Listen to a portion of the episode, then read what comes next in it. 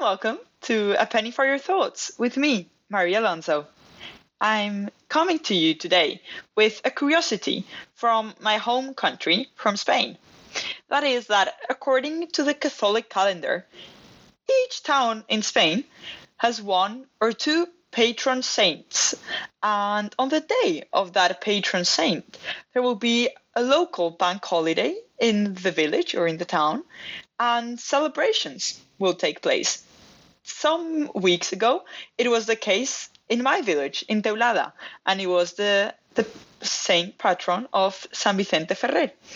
And every year, pre-COVID time, there were many celebrations on the day in which the whole village took part. It was really a busy, frantic, and popular day. But this year, the religious celebration through a mass was all that remained. There were no parties, no music any longer. So as the tradition mandates, my grandparents, my mom, and I went to church on the day. And we were very surprised and, to be honest, slightly saddened to see that there were only 8 people there who were the regular churchgoers, when under other circumstances, when there were other accompanying activities, the church would be bustling. And this really got me thinking in how many bank holidays that we receive from the Catholic calendar in many countries in Europe do we celebrate the religious event, and for how many have we forgotten the real origin of the holiday and spend the day doing other activities.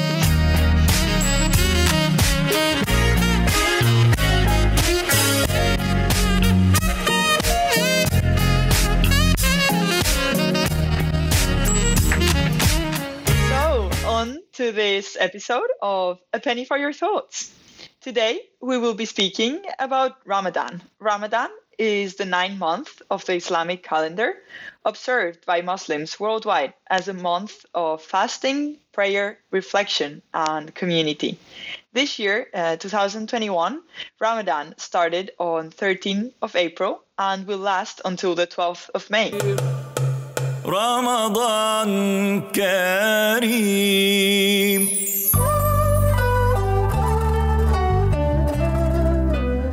Joining me, I have Bjørk, a student and entrepreneur who lives in Oslo, in Norway, and her sister-in-law, Kashmala, an amazing makeup artist, also from Norway. Hi, Bjørk. Hi, Kashmala. How are you? Hi. Hi. How are you? Great. Well, first of all, Ramadan Mubarak. I don't know if you say it during the month or only on the first day. You can say Ramadan Mubarak. Okay, great. So Kashmala, you follow the Muslim religion, and you, Bjørk, you're an atheist. So I'm wondering, what does Ramadan mean to both of you? Kashmala, do you want to start? Yeah, I can. So Ramadan is a holy month for us Muslims. It's like basically Christmas for Christians. So it's a month where we can appreciate what we have and think about the less fortunate, and basically become closer to God. So it's a holy month, and it's very important for all Muslims. And so I've never been a religious person myself, as I was raised an atheist amongst other open-minded atheists, but I've always been curious about other religions and the differences in practices in different countries and how it's intertwined with culture and people in different kind of environments, and as well as the origin behind religion and how the origin is linked with each other in the different religions as well. But for me, Ramadan has become a time for self-reflection and reconnecting with your spiritual self. Mm-hmm. Yeah, it's interesting to see those perspectives on how Ramadan can perfectly mean something, and something very important to those that are not Muslims as well. So Kashmala, I'm wondering, is all your family Muslim? And what impact did your upbringing have in your faith now? So both my mom and dad are raised in Muslim households. So I was basically raised in a Muslim family. My mom was Shia, and her family was, and my dad was raised Sunni. So that's like two directions you have in Islam. And all my life, I've been celebrating Eid. I was little, so I didn't fast myself, but the older people were. So I remember opening gifts when I was little and very exciting for the holiday. But growing older, my mom had let us choose our own religion, so she didn't like put pressure on us to be anything actually. So I was raised in a Muslim family, but still I had the chance to choose what I wanted to be myself. So I think that's really nice. Yeah, for sure.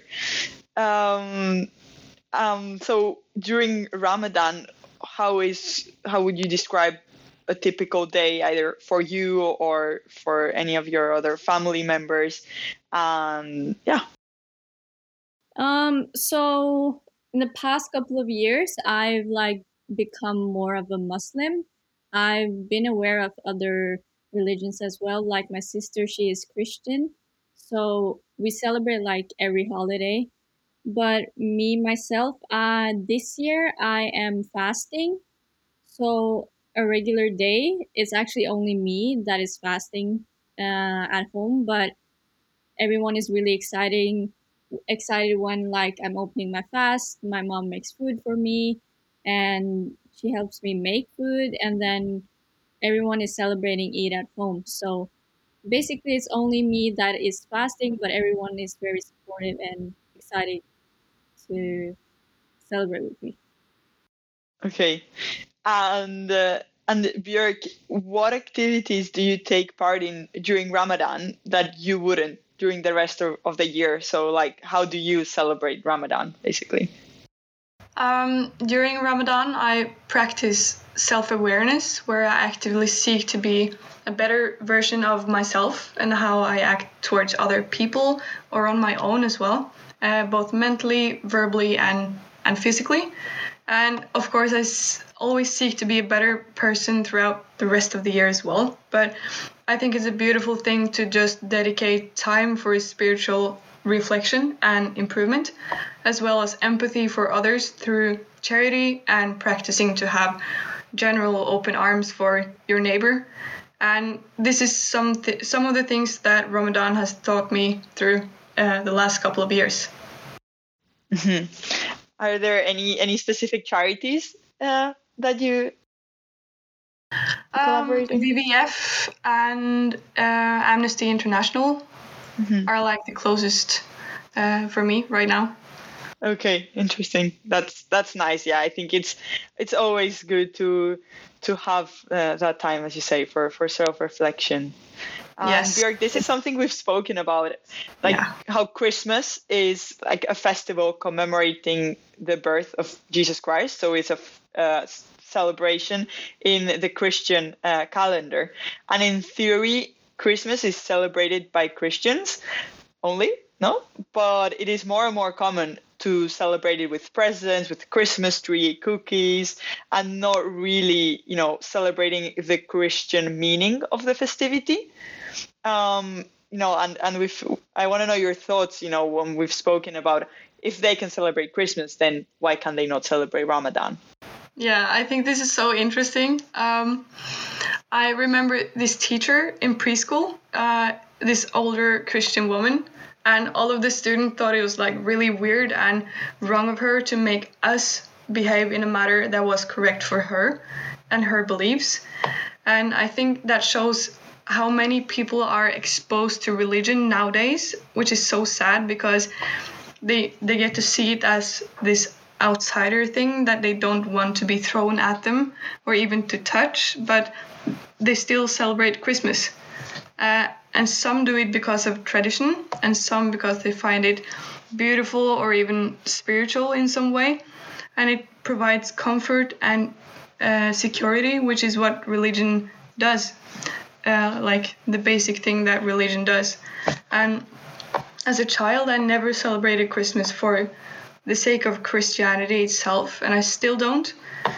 And I think a lot of people nowadays are the same, but I personally fall more and more out of love with this holiday because I didn't actively choose it, and it's always just been there for the sake of tradition and to create like magic for children, and I'm not a child anymore, so yeah. And I think that like religion, if you actively chose the tradition for like the beauty of it, then you might lose more of the materialistic aspect of it, and it would be like stronger on a spiritual level. And so even if I'm not a religious person, I have chosen to be inspired by Ramadan. Like some get inspired by other traditions like Christmas, and why not? Yeah. And it's about opening and making more people aware that they can be equally inspired by Ramadan or other religious celebrations as they are for Christmas. Yes. Let's say, like, there's nothing wrong with celebrating Christmas. It's just that if you can celebrate Christmas, you can celebrate other things as well. Yeah, you get a stronger bond if you choose it on another level than the materialistic of it. Yeah, for sure. And Kashmala, in this context, then, what would you tell a non-Muslim that wished to become more informed about Ramadan or even to engage in the festivity? These days it's so easy to find out things. It's like negative and positive things about that, because you can, example, search online. I'm lucky enough that I have a Muslim family, so I can ask them. But if I like search something online, I saw like people have like different perspectives of things. So you have to be very careful about that too. But of course, I have friends that have like questions and things, and you can like visit your local mosque if you want. You can find the Holy Quran translated in different languages and read it, and actually just be open to ask people, because that's the easiest way. But I feel like to learn about it yourself and reading the book is much easier, because people have like these different perspectives of the religion, so be careful and mindful of that too. Yeah, that's well, for this case and for everything, but it's true. I feel like spirituality and religion is sometimes like a hard question to ask someone. It's not such a common topic to speak about, so maybe people would be scared or embarrassed to ask about these things. But yeah, those are good tips. And to end up, Kashmala, do you have any special cravings during the day for iftar? And well, for our listeners also, take the chance to explain what iftar is. Iftar is when you open your fast. So in Norway, it's one of the longest countries we have fast. So it's like 20 hours. So when you first open your fast, you can eat whatever you want.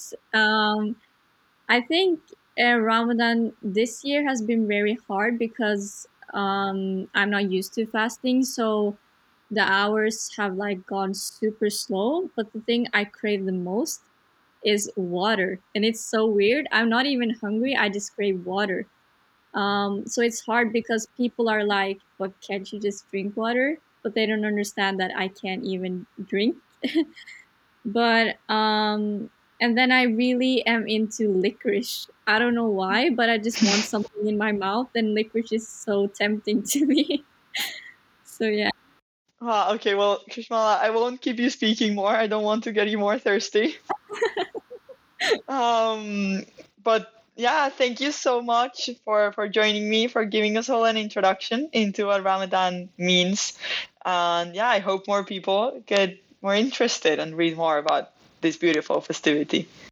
Yeah, thank you for having us. Yeah, thank you. Great. Okay, bye. Bye.